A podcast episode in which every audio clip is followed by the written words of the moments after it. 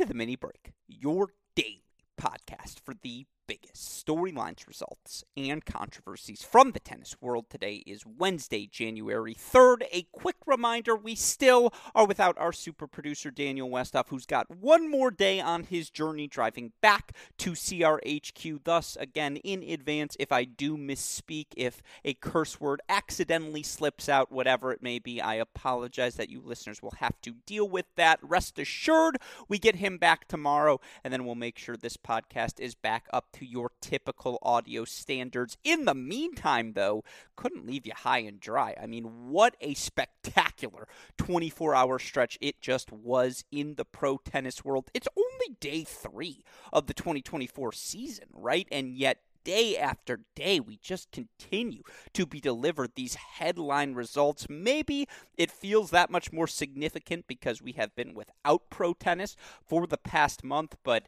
what an opening week to the 2024 season. And on today's show, obviously, I want to recap the last 24 hours of play down under. It starts with a dramatic United Cup victory for Alex de Minaur. He was a guy, of course, who was one of your breakthrough superstars, dare I say, in terms of jumping to another tier in the 2024 season. We know Demon's a top 25 guy, but he finished last year top five in hard court victories. He made a 1,000 level final final in Canada. And yet, despite all of that success, I would ask all of you right now, what would you point to as the signature victory of Alex de Minaur's 2023 season? I bet something immediate doesn't jump to your mind, well, he's already picked up a signature victory here in 2024, carrying his level from last season to the new year and delivering a monumental victory for Team Australia in United Cup as he knocks out Novak Djokovic in straight sets. Now,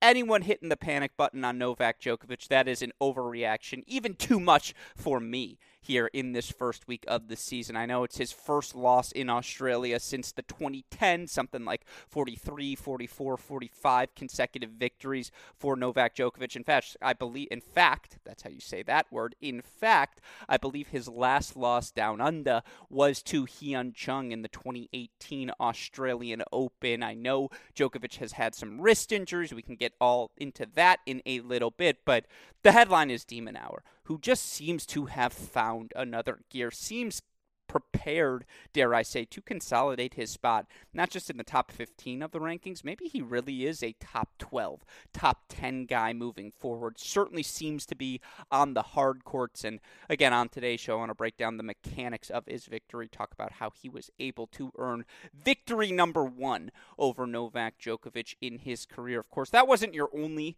headline result from the United Cup. If you have been watching Iga Swiatek, it is damn near impossible not to be excited about the level you have seen thus far. And look, Iga's a four time Grand Slam champion. Iga's a world number one now for, dare I say, what, a season and a half consecutively. We know what her peak level looks like, even compared to her peers, but I swear to God, she's hit another level to start 2024. Looked real good after going down 2 0 and ultimately earning a straight set victory over Zheng Qinwen yesterday. I want to talk about her result, talk again about all of those United Cup battles as we prepare for quarterfinal, semifinal round action as we approach championship weekend. But the best part is United Cup would probably be enough, right? You've got so many of the top players in the world going head to head. Perfect opportunity for us as tennis fans to be reacclimated with those players to start the new year. The best part of week number one,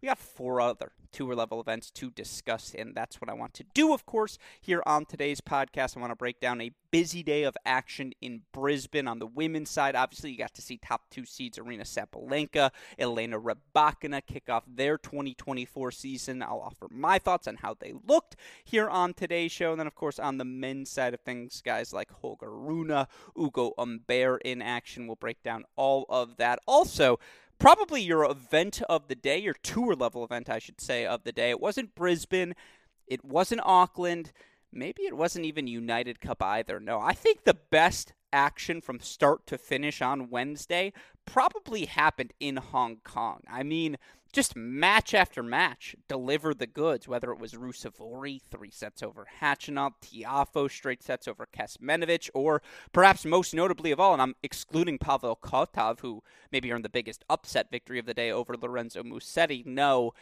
Feels like it's finally Jerry Shang's time as the teenager from China finally into a, I think I don't know if it's finally. Again, this might be a moment where I would cut. We'll have to double check the stats here in a little bit. But Jerry Shang, fantastic in a three and a half hour, six seven seven six seven six victory over Botic van de Zandschulp. It just feels like all the pieces are finally starting to fall into place uh, for Shang, who again into the quarterfinals of Hong Kong with his vis- victory yesterday. We'll break down the mechanics of that one as we get into all of the action that unfolded over the last 24 hours. Of course, the reason we're able to do that day in, day out here on this podcast is because of the support we get from all of you listeners, and of course, because of the support we get from our dear friends at Tennis Point. Tennis-point.com. The promo code is CR15 for all of the latest and greatest products in the tennis world, of course. If you use our promo code, not only will you get 15% off all orders, you'll get free two day shipping on all orders exceeding $75. Best of all, a free can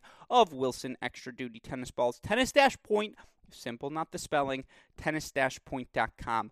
The promo code is CR15. Also, quick reminder to those college tennis fans wondering what is our coverage going to look like here in 2024 all you got to do is head on over to the great shot podcast feed to find out that answer. Right now, we're breaking down our top 10 D1 men's and women's teams entering the new year. I know here on Wednesday, of course, the coaches released their preseason coaches polls as well, their top 25. So, again, if you want to see how our thoughts differ from the coaches out there, you can go check out on the Great Shot podcast feed uh, all of those thoughts, all of our breakdowns of all of these various storylines, dare I say, emerging in a uh, as we approach the start, excuse me, of a new college season. And as always, my last ask: like, rate, subscribe, review, not just this podcast, but that Great Shot podcast. Make sure you like, rate, subscribe, review, of course. The Cracked Interviews podcast, as well as our Cracked Racquets YouTube channel, as well, always helps us with the sponsors. But with all that housekeeping out of the way, let's get into a busy 24 hours in the tennis world. And again, we got to start with the number one headline. Alex de Minaur, dare I say, earning his, I mean, the signature victories, uh, victory, excuse me, of signature victories in his career. The Demon able to knock off Novak Djokovic yesterday in United Cup action, a 6 4, 6 4 victory for the 24 year old Aussie. And you know what I always like to say? De Minaur is the oldest 24 year old maybe we have in the world. He's just been a part of our lives for so long now. He played 55 matches at the tour level back in 2018 when he was just 19 years old. So, again, he's played what? One, two, three, four, five, six full years of tour level tennis by the time he's reached age 24 and yet you look for de Minaur in his career against top 5 opponents know again he is now 3 and 8 over his last 52. He is now 5 and 26 for his career, but let's be clear, all 5 of those top 5 victories, now 6, excuse me, of those top 5 victories, that's weird. Oh, because they didn't count the Jannik Sinner one in Paris because it was a withdraw, duh. So it is still 5. All 5 of those victories, they've come in the last 14 months. He got one win at the end of 2022 over, uh, excuse me, Daniil Medvedev in Paris. Last season, wins over Rafa, Rublev, Medvedev again, and now he gets the granddaddy of them all. Again, a 4 and 4 victory over Novak Djokovic that saw him face zero. Let me say that again. Saw him face zero break points throughout the course of the match. de Minaur served lights out in this one. I think he dropped two total points. Maybe it was one total point on his first serve throughout the course of the match. And I can already hear the Djokovic fans saying, well, Novak had his wrist injury. You're really going to hold this against Novak? You're going to give de Minaur all of this credit? Two things can be true.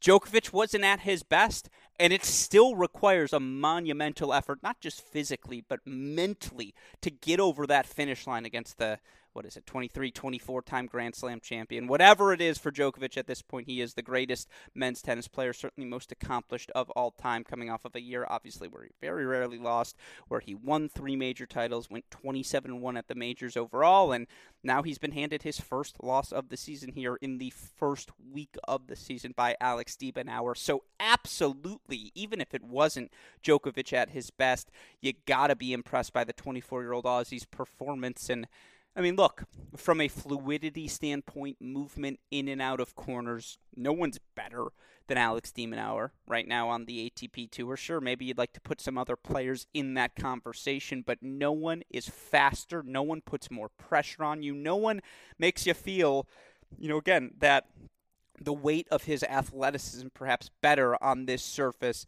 than Alex de Minaur, who just look at the errors he drew from Djokovic in the biggest moments of this match. How does he get the two breaks of serve? Well, to close out set number one, it's Djokovic overcooking a plus one ball. Felt that, you know, where does that overcooking come from? It's because you feel pressure to have to hit with that much more pace, with that much more depth, with that much more precision. Because if you don't, you know, de Minaur is putting that ball back in play. Similarly, the break in set number two comes via a double fault from Novak Djokovic, which again speaks to the pressure de Minaur is able to put on you as a returner. That pressure you feel knowing every ball is coming back with pretty decent depth. I've mentioned this before, but I think the biggest improvement for de Minaur in 2023 was actually the depth on his return of serve, the depth of his backhand in particular. I just think that ball is staying lower and coming in harder than ever before. And, you know, again, if you float a ball on that forehand wing, de Minaur, yeah, he's got that pancake Eastern grip, but man, can he slap one by you. He uses his speed so well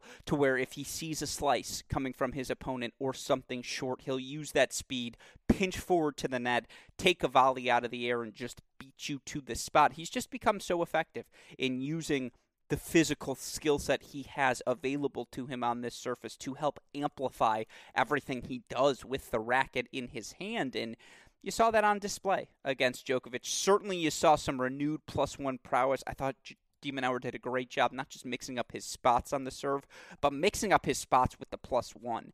Forehand inside out, forehand inside in backhand down the line, backhand cross followed forward, drop shot play for de Minaur. He did a little bit of everything, which, by the way, is what you have to do when you don't have the skill set to just straight up try to swing freely and overpower Novak Djokovic like maybe three players on tour can. And again, I'm aware Djokovic was having some wrist issues. It was certainly a sloppy performance. I thought that Djokovic forehand more than anything else was spraying wide way more frequently, obviously, than we have seen over the past year. But it's also week number one.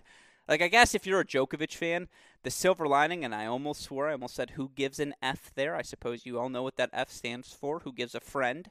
Um, but who really cares about a Djokovic loss? Like, he's been as he said in the press conference i've been injured the last two times i approached the australian open and i won it both times. Again it's a wrist injury that Djokovic doesn't seem to feel too particularly hampered by at least that's what he's saying openly and like i thought physically he looked fine I don't think he served particularly well yesterday against de Minaur, making, yeah, 63% of his first serves. That's not bad, but he won just 44% of his second serve points, and you feel like you would have seen more plus one aggression, more precision in particular from Djokovic had he been.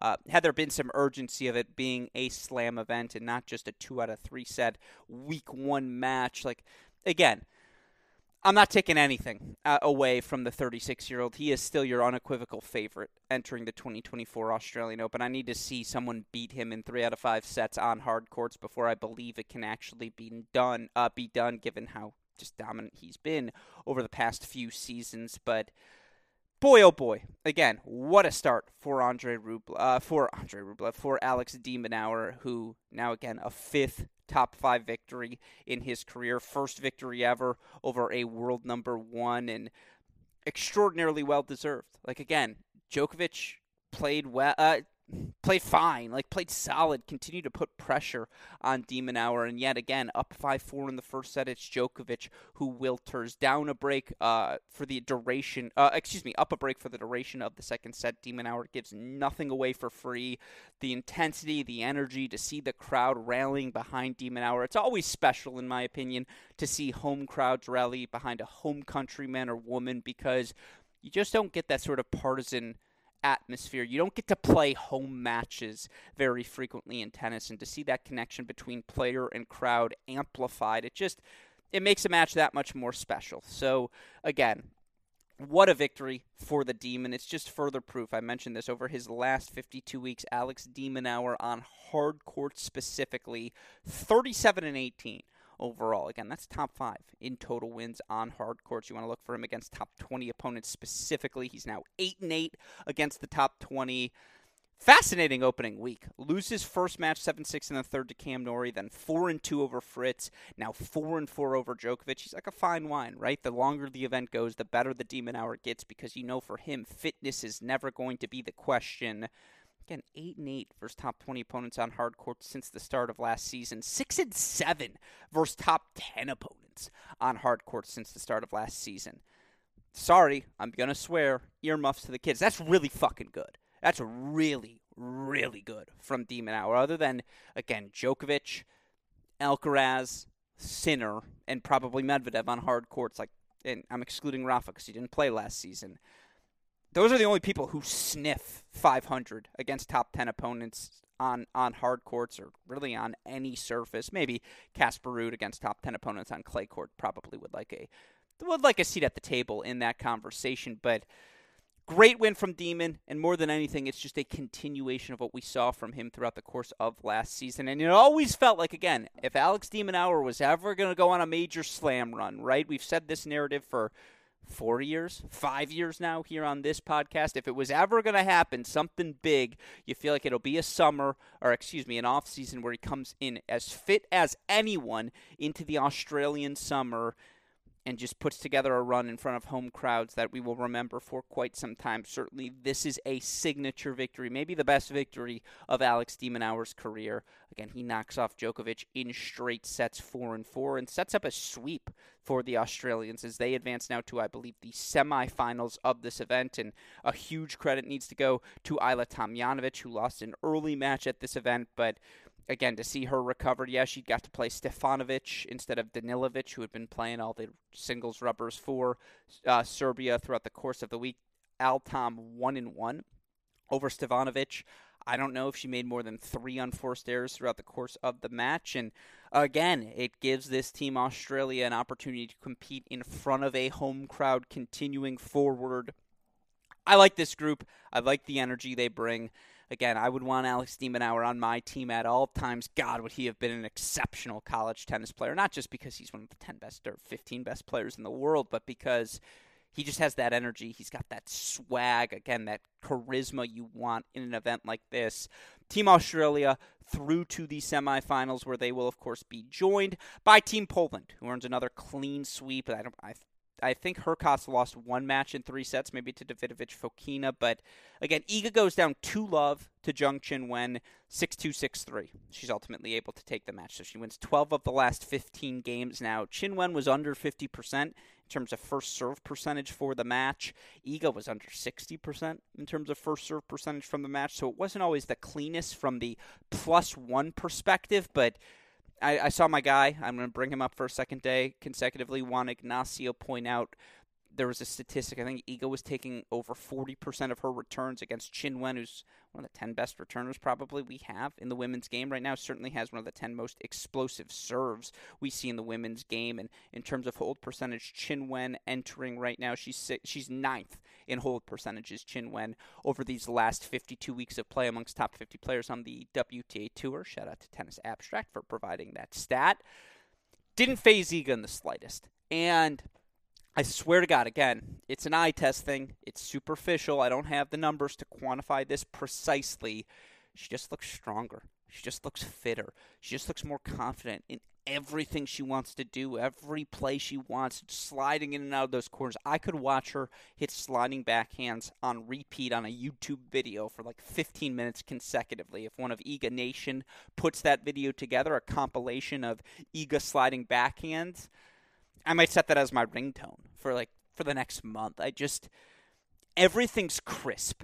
Everything's clean. She outplayed Qin Wen forehand to forehand because they both have those big loopy forehands that certainly can be pressured by pace, but are going to work so well on clay courts throughout the course of their career. And you know, again, Qin Wen now 0 5 in her career against Iga. They're all fun matches. It's all really high level stuff. I know it was two and three, but Qin Wen definitely plays with the sort of athleticism, the sort of explosion there's some ego in Qin Wen, and I say that in the highest complimented way possible. And yet, I mean, here's the thing. All right, let's just get into this hot take now. It's a little bit out of order, and I'm going to get more in depth in Brisbane in a second. So I don't know if you want to count this as the start of my WTA Brisbane breakdown, but like, oh my God, did Sabalenka look good yesterday too? Just dominant, three and zero. Oh. Yeah, there were some errors in set number one, but ultimately just steamrolls Bronzetti in her first match of the year. And I'm sorry, like Rybakina looked really good in her round match over Gad, uh, Gadecki. No, it's Gadaseki or something. Like I learned the proper pronunciation. I apologize, I booked it there, but like Rybakina looked good. But I think there might be a world this year where the delta between Iga, Sabalenka, and everyone else is just massive. Like I just think those two are so clearly the best players in the world. Iga with the totality of things she can do, Sabalenka with just the purest power and athleticism of just overwhelming you with again third straight day her chutzpah. I think that's my hot take through week number one. It's not even a hot take. I just think that's the take I want to roll with through watching what two, three matches of Iga and one match of Sabalenka. I think that's the defining rivalry of the next three years. Like those are the gals. Those are the two who and hot take, Alex. They're one and two in the world. But just like Coco winning that U.S. Open, I think will be the aberration of the next three year run. Like I really think of the next twelve majors. Iga and Aryna should win at least 11 of them. Maybe uh, maybe you say 10 and you'll give them a two major margin due to injury, but like Oh my god. Oh my god. It's going to be so fun to watch them match up again. The immovable force versus the unstoppable object. Sabalenka, of course, being the immovable force with her power. Uh, Swiatek with the totality of things she can do, the unstoppable object. Just like, I'm in. It, it, the level I've seen from both of them, I know it's only one day, but if those are our top two, everyone, like, I say everyone again, it's nice to use names. Jeff Sackmann and Ben Rothenberg and David Kane, when I get in discussions with them, there's always talk about the strength of this era and is this a weaker era in this post Serena realm? I just think the answer is unequivocally no. I think when all is said and done, we're going to be talking about Iga and Sabalenka as two of the all time greats. Certainly the level we see from them at their peaks, again, extraordinary and we're going to get to watch that in re- like we are going to experience it in real time here on this podcast. I'm going to be able to pod through it all. And I just I'm going to always try to make a note of appreciation for their level because oh my goodness, Iga has come out lights out. Sabalenka was jaw dropping. There's just times when she connects. Like I would never hit a serve to, to Sabalenka's backhand. I don't care if she connects with some forehand winners. I'm scared of Sabalenka's backhand too. Like again, within the rally, it's a little bit different. Um, things get a little bit funky perhaps after that. Uh, uh, I mean, again, uh, but like on the pure return of serve, the backhand is just so concise in her ability to explode through it. Again, I wouldn't ever test the Iga backhand either. I just think the forehand's a little bit more con- inconsistent. I think there's a little bit more um, variety is the wrong word. I think there's a little bit more. Anyways, point is, uh, it's just uh, what's the word I'm looking for? Oh my god, it doesn't matter. The point is the forehand can get a little bit shaky. There's more. Whatever, we're moving on because I don't want to get stuck on this word. This is where having Westhoff would be extraordinarily. Uh, uh, it would be. I'd be grateful for it. I'd be appreciative. This is where having him is always extraordinarily useful. Anyways, that's my thought on Iga. Like i have been holding it in. I've watched her play, and I'm just like, yeah, that's the best player in the world. And then I watched Sabalenka play, and I'm like, let me scratch that. Those are the two best players in the world. And I just eye test wise, no one like as good as Sakkari looked. And by the way, Maria Sakkari looked really good in a 7 6 6 3 victory over Leylah Fernandez. Leylah looked really good, even in losing that match. I think Leylah will go back and watch the film 5 4 15, or excuse me, 4 5 15 40. Sakkari serving. Fernandez hits this beautiful, I believe it was backhand down the line or backhand cross approach that Sakkari gets to, floats back to her. Fernandez just floats a high backhand volley cross court, doesn't hit it decisively doesn't hit it firmly to put it away. She floats it. Sakkari, with her speed, her athleticism, able to extend the rally, ultimately win the point.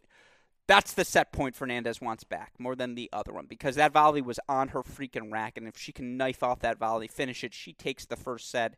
Who knows where the momentum goes from there? But I mean, again, Maria just kept on scrapping. And the moment, you know, she fights off multiple set points to get to that first set breaker, channeled the energy of the crowd extraordinarily well. Again, used her speeds, used her size, used her strength. I was thoroughly impressed by all things I saw from Maria Sakkari. Ultimately, again, a straight set winner over Leylah Fernandez. And then was really impressed by Stefanos Tsitsipas as well, two and three over Steven Diez. Now he should win that match convincingly, but first match of the season, he looked fit. He looked focused. He was hitting the backhand well, and again, his serve, his plus one combination, as good as any plus one combination on hard courts we have, as good as any plus one combination we have, period, across surfaces in the game right now. Nice first victory from him. Nice first victory, by the way, for Hubie Hurkacz. Not first victory, but victory earlier today as well. Three and four over Zhang Zhizhen got the early break in set number one, and you just know you cannot go down an early break to Hubie Hurkacz. So a shout out to Hubie, a straight set winner in the end. Again, all 3 0 matches yesterday, right? Poland 3 0 over China, Australia 3 0 over Serbia, Greece 3 0 over Canada, and then last but not least, I thought Caroline Garcia has played pretty solid to start the year. She seems to be moving well. She's fit. She's fluid. Three set win over Jasmine Paolini, who is actually I'm, I'm like pretty impressed by Paolini she's going to sustain her top 50 ranking spot. I mean, again, I know there was the WTA article I got sent where they were talking about this next generation of Italians trying to capture what we saw from Italian women's tennis a decade earlier. Jasmine Paolini ain't ever winning a slam. Let's make that abundantly clear right now.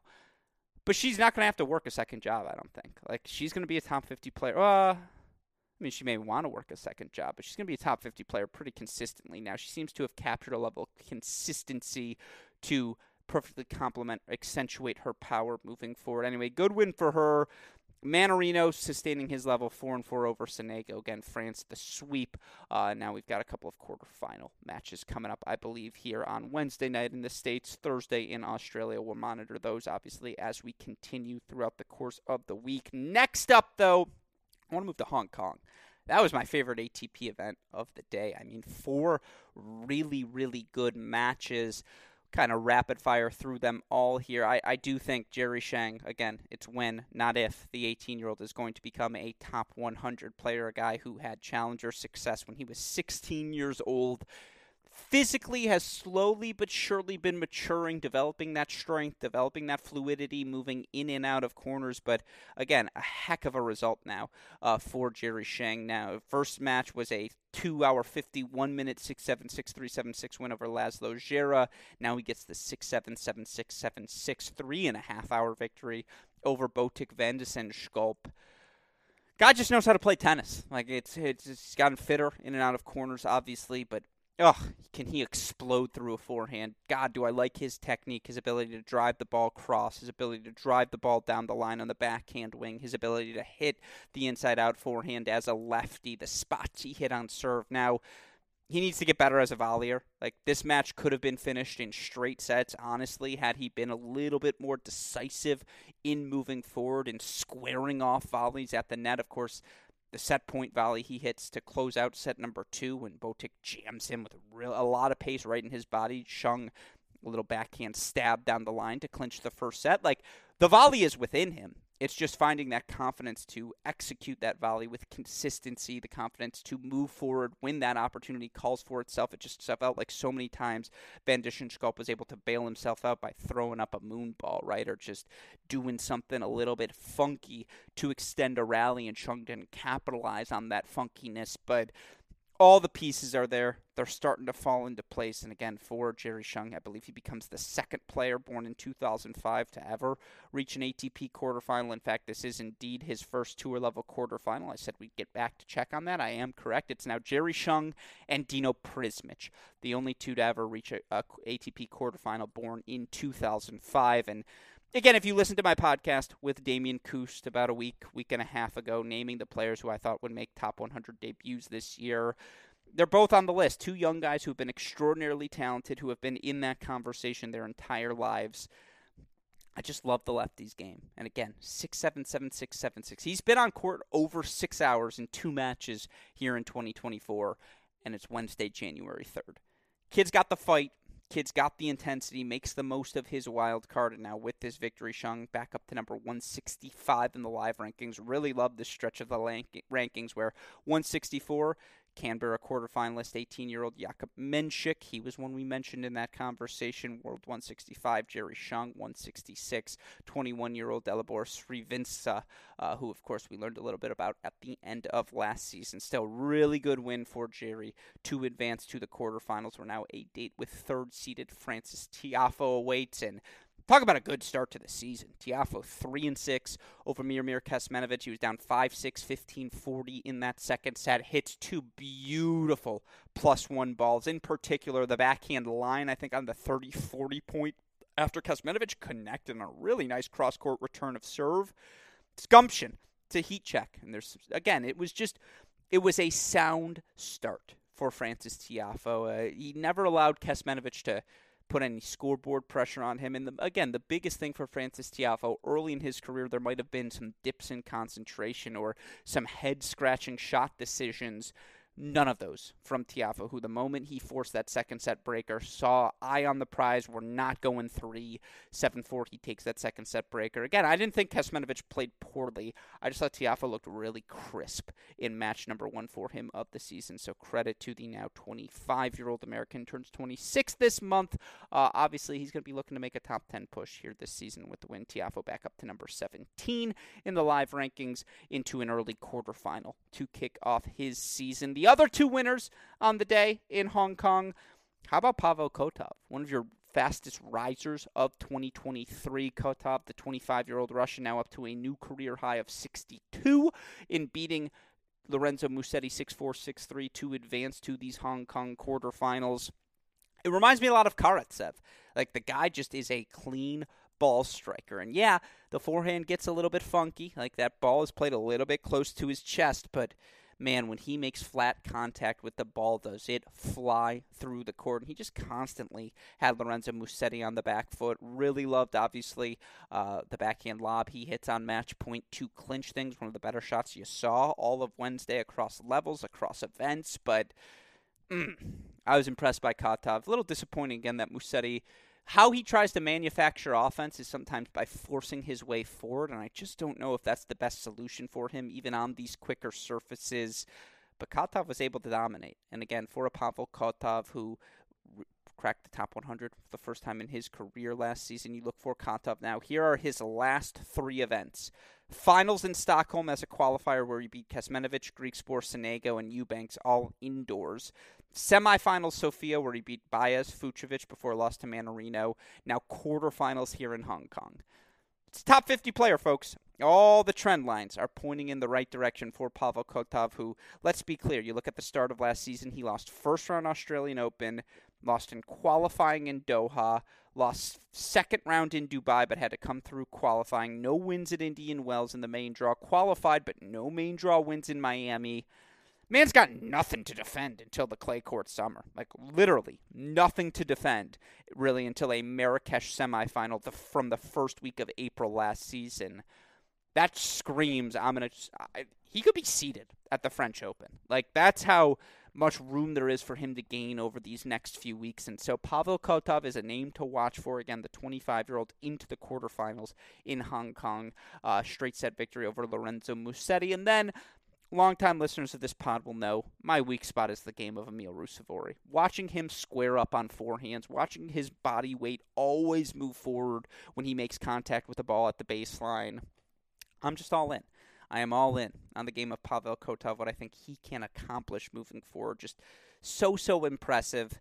Uh, again, uh, Pavel Kotov, excuse me, Emil Ruusuvuori moving forward. See, this is where it would help to have Westhoff. We don't. Nevertheless, tough loss for Khachanov to kick off his season, but Ruusuvuori was more match tough in the moment. 7 6 2 6 6 2 again, you just see so many shades of Jannik Sinner's. He is fluid, absolutely not. It's definitely a little bit stiffer in and out of corners. Even the technique, or at least the backhand technique, not as fluid, not as round, doesn't get outside of the ball as well. It's definitely a little bit flatter on that wing, but it's just how his body weight is constantly moving forward. Honestly, he looks slim. He looks like he's put on a little bit leaner muscle over the course of this offseason. I know he dealt with a ton of injury issues last year, but it's a massive opportunity for Ruusuvuori right away to make a tour level semifinal. He's currently sitting at 63 in the live rankings, one spot behind his opponent in the next round, Pavel Kotov, who he is 2 0 against in the career head to head. By the way, those are fun quarterfinals. Tiafoe versus Shang Tiafoe's 2 0 in the career head to head. Ruusuvuori Kotov, Ruusuvuori 2 0 in the career head to head. Of course, tonight we'll get the season debut of Andre Rublev taking on Liam Broady. You've got Arthur Fils on Lennard Struff, Francisco Cerundolo all in action right now. Rublev still the significant favorite, 41.5%. Then comes Tiafoe, followed by Emil Ruusuvuori at 12.1. Tennis Abstract loves Ruusuvuori. I love Ruusuvuori. You should be sure to watch him play as well. Again, that was your action from Hong Kong yesterday. With that said, let's move over to Brisbane, and now let's formally get into all of our WTA results we saw there over the course of the day. As I alluded to, Sabalenka looked good. Like, yeah, there were a few errors in those first six games, but then she found a rhythm and then Lucia Bronzetti did not have a chance. So impressed by what I saw from Sabalenka yesterday. She looked like a player who, again, I think right now it's her, it's Iga, and then there's a Delta, and it's everyone else. Straight set win for her. But by the way, there were 14 women's matches in yesterday's round of 32 to get us to the round of 16. So we saw a lot of top seeds in action. Let's just rapid fire. I'll try to do 30 seconds to a minute on every match that we saw yesterday. Rybakina, 4 and 1 against Godosecki or something. Like again, that's how the the commentator was saying it. I mean, again, was a little shaky at first, but oh, when, when Rybakina squares up a forehand, you just are like, man, I'm in trouble because she can go anywhere with it, cross court down the line, and just overwhelm you with her power. I thought she found her gauge on the return of serve much better as the match progressed. I actually really liked what I saw from Godosecki, like ability to moved pretty well in and out of the corner. She could apply some plus one pace of her own towards Rybakina, and yet never in doubt. Never in doubt. Like Rybakina looked real good, real good. Keep an eye on her. Obviously, last year's Australian Open finalist. I don't think you need to say keep an eye on her to win the title. I think she's automatically in your top five contenders conversation. Looked the part yesterday, straight set win. Zhu Lin has a ton of points to defend these first two months. Grinds her way from a 1 6 first set deficit, 1 6 6 3 7 6. She knocked off Danielle Collins. It's just a straight up really good win for the 15th seeded Chinese veteran to advance to the round of 16. Speaking of good wins, Elise Mertens 266163 over Sloane Stevens. Mertens played some decent ball down the season's home stretch. Yeah, again, she's kind of lingered in that 20 to 35 range now, sure for or maybe 18 to 35 range for 5 years. You feel like you know who Elise Mertens is and yet her last 3 results quarterfinals Hong Kong, title in Monastir. Now, obviously, gets to open up her season with a win in Brisbane over Sloane Stevens into the round of 16. Obviously, it's only going to get tougher for all of these seeds moving forward. Up next for Mertens is Elena Rybakina. Rybakina 3 and 1 in that career head to head. By the way, Zhu Lin's going to take on Sabalenka. Sabalenka 3 and 0 in that career head to head again, those are a significant lopsided result there. I say you had Magda Linette three and five over Cristina Bucsa. Obviously, last year's Australian Open semifinalist Linette has a ton of points to defend here at this opening stretch of the season. So every win's going to count, particularly given she did not have the greatest last six months to 2023. Nice for Linette to get things going in a strong fashion here to start the year.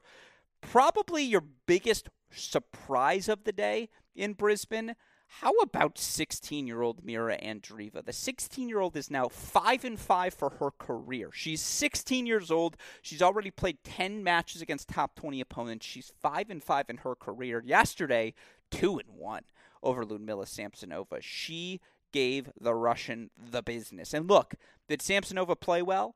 No scholar would argue yes. She made just 43% of her first serves. She went 7 of 28 on second serve points. She threw in seven double faults. It was a rough start for Samsonova. But man, you watch Mira Andreeva and just talk about the totality of things she can do. Fluid in and out of corners, can amp up the pace when need be, and yet still has that I'm going to grind you down. I'm going to be one shot better than you in this rally mentality.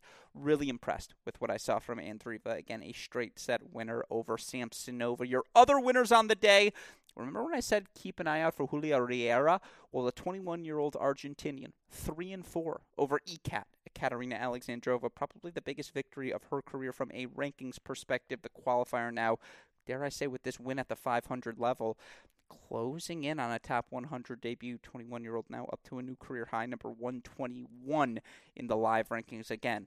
I owe you a bigger description on Riera's game style, and, and I will do that at some point this week. I'm for what it's worth, I am flying back to CRHQ tonight. Um, once I'm there, I, again, no longer burdened with the joy of getting to hang out with my family, so I will be locked back in the tennis dungeon. But talk about two youngsters making the most of their opportunities this week to kick off the season. Great wins. Again, Andreeva lost three games. Riera didn't lose a set. It's a really nice showing from the young Argentinian, a name probably not on a lot of people's radars. And then you know, again, speaking of young players who should be on your radar, I did a whole thing yesterday on the French woman Clara Burel. Four and one, she knocks out Angelina Kalinina to get to the round of 16. Burel right now currently sitting uh, at, I believe it's what, let's see here in the live rankings. Burel, new career high. Welcome to the top 50 of the live rankings. Clara Burel, uh, again, she's up to number 50 as a result of this round of 16. I just, it's like a more fluid. Uh, less pace, more fluid Pliskova. It's like once she gets her hands on the racket, uh, uh, her racket on the ball, excuse me, hands on the ball, Clara Burel can do a lot of things with that racket in hand. She's a little bit more fluid, certainly less powerful. But I just like the French woman's game. I was impressed by what I saw from her. Again, your other winners on the day, Kasatkina, three and four over Kostyuk. You saw the Kostyuk knee was bothering her, and you just got to be at your best physically when you take on a Daria Kasatkina. She is just going to get you stretched in all sort of uncomfortable ways. Really good win for Kudermetova, two and three over Schmiedlova. Solid victory for Potapova, who limped to the finish line last season, 6-4, 3-6, 6-4 to get her season going against Daria Saville. Last three for you. Shout out Linda Noskova. 6 4 4 6 6 3 over Sorana Cirstea with this victory. Noskova now up to number 62 in the live rankings. It's funny. She obviously made a final, I believe, last year in Brisbane, so had a ton of points to defend, but obviously the 19 year old's done a pretty good job salvaging that, getting to the round of 16 here. Again, knocking out the 10th seeded Cirstea. Jelena Ostapenko, 1 and 4 over Camila Giorgi. She looks fit. She looks focused.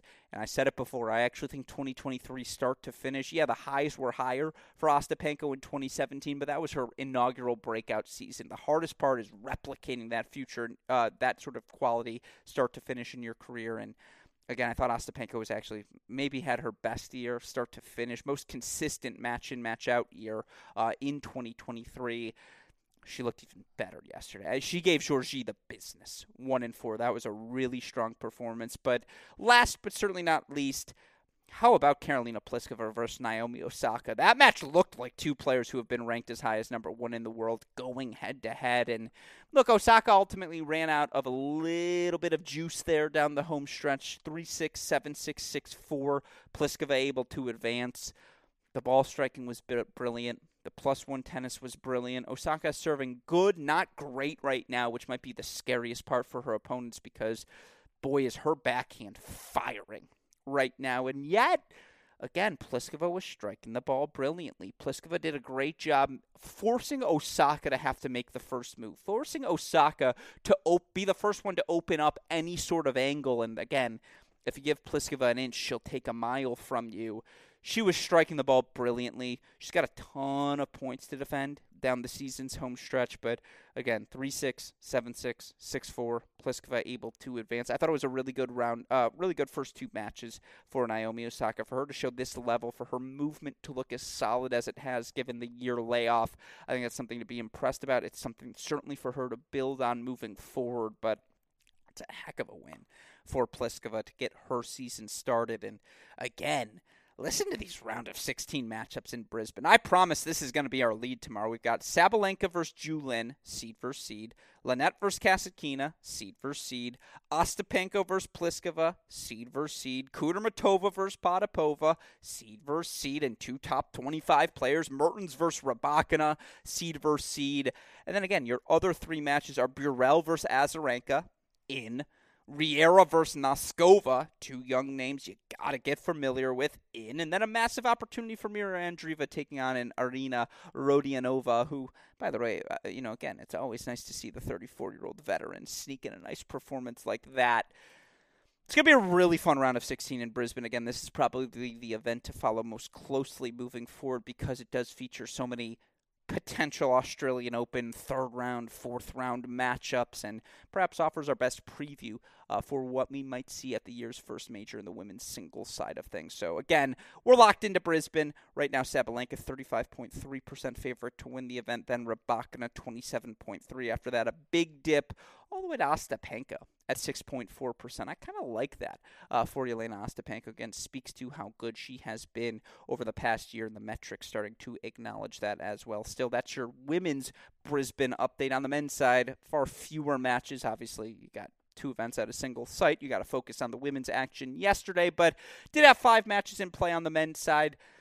Don't have to spend too long on any of these. Shevchenko, well, maybe I should, but Shevchenko Rune was a really good match, and yet I know Shevchenko won a set, you know, 6 4, 5 7, 6 2. Rune able to win it. And those of you who don't nerd out the way I do, perhaps are a little bit less familiar with the 23 year old Russian's game. For what it's worth, though, the Russian at a career high 47 in the live rankings at this point. Holger looks good. He looks fit. He looks focused. All the plays in his playbook on display through these first two matches. I mean, again, yeah, he dropped the set. It had more to do with Shevchenko's level than it did with anything Rune was doing wrong. And most encouraging after losing that marathon second set, Holger Rune broke Shevchenko right away to start set number three. And that's what veterans do after dropping a tight set. They bounce right back. They're able to get the job done. Again, a credit to Holger Rune, 6 2 in the third. He's able to knock out Alexander Shevchenko, advance to the quarterfinals, where a date with the Duck, James Duckworth, awaits Duckworth 4 6 6 1 7 6. He knocks out Yannick Hanfmann. Uh, again, God, his forehand is a missile when he has time to light it up. Other than that, shout out Roman Safiullin. Fought off, I think it was five match points that Popyrin had yesterday. Safiullin from 5 2 down in the third, ultimately 6 7, 6 4, 7 6. He was able to knock off Popyrin. Now, the match points were on Safiullin's serve. Um, the backhand lob he hit to secure the break, by the way, to get back on serve for 4 5 in the third set. Mwah. One of the best shots we saw all day. Ramos just got the goods. As brilliant of a. Like, you're not going to find.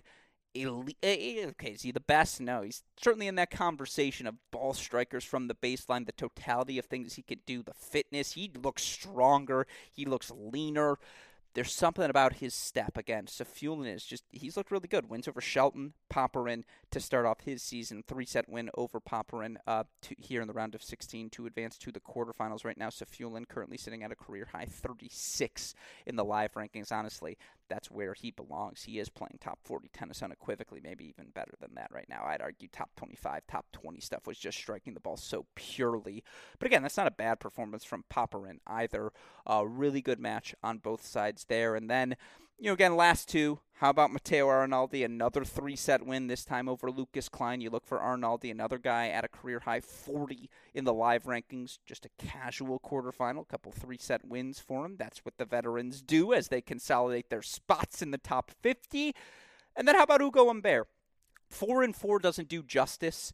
Uh, in the control he had yesterday over Alex Michelsen because Humbert broke Michelsen in Michelsen's opening service game in both sets one and two. And again, Michelsen, when he's able to play plus one tennis, when he's able to play on his front foot, when he's able to play on his terms, elite, elite stuff, he's just not fit enough to be a top 25 player yet. He's not quick enough in and out of corners. He can show that level certainly on a point by point basis, but he's just not quite where he needs to be physically to sustain that level over the course of a match and yet he's 19 years old. Like again, if your only question about someone is the physicality they bring and they're 19 years old and already sitting at a career high number 92 in the live rankings, I don't have questions about Alex Michelsen moving forward. Will he be a top 100 player? It's again, what will his fitness allow him to be from an upside standpoint? Because the, again, Humbert's got some potent weapons. He's got a real plus one game. That lefty serve yanks you out wide. Plus one forehand can go anywhere.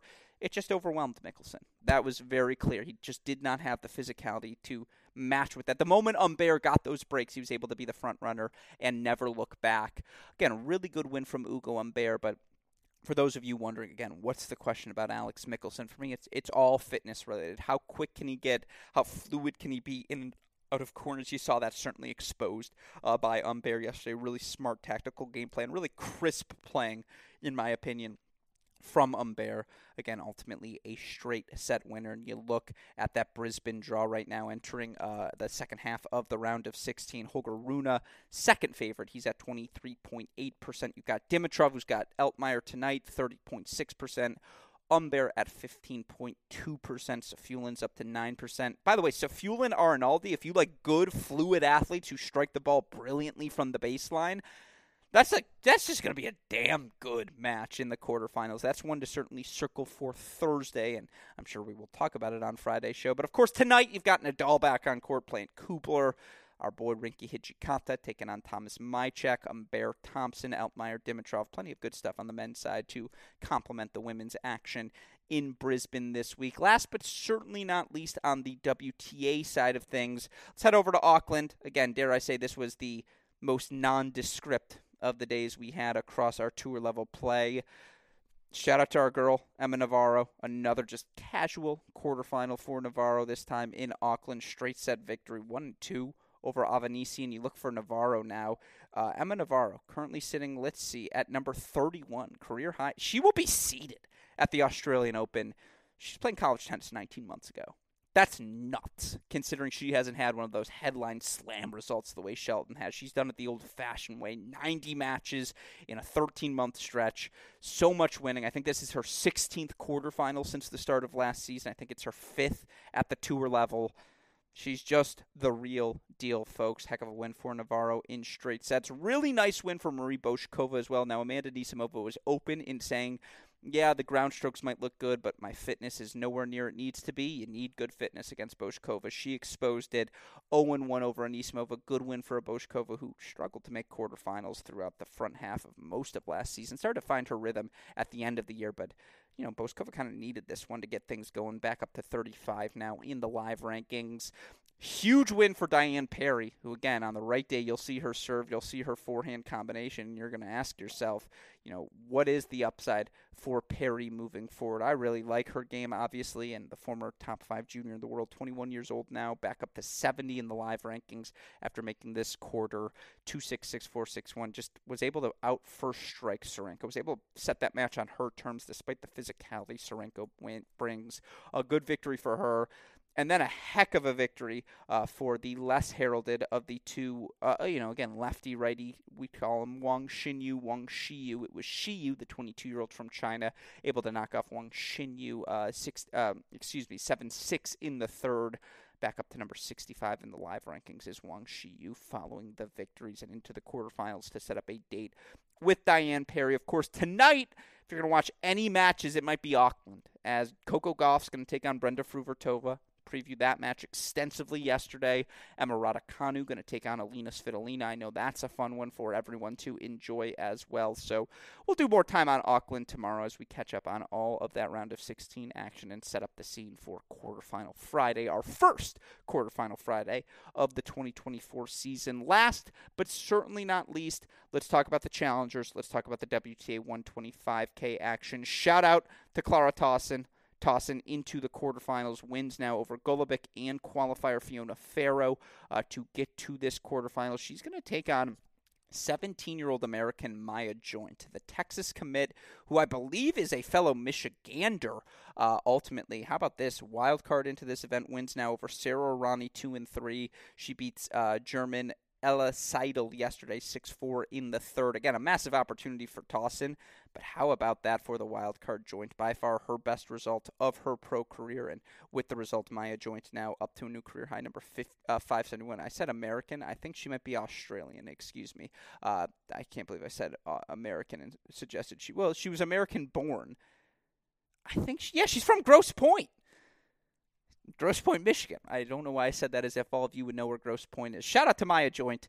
She has just moved up the Alex power rankings of things I will be watching and monitoring for at all times this year. But uh, again, that one's a little bit. Yeah, you look at the quarterfinals there. Tauson's the one I'm watching for most closely because if she's healthy, she should be a top 25 player in the world. But shout out to her, American Katie Volynets into just a casual uh, quarterfinal as well. And you know, again, Katie Volynets, someone who has been knocking on the door of consistent top 100 status now for over a year. Volynets up to number 107 as a result of this quarterfinal knocking on the door once again.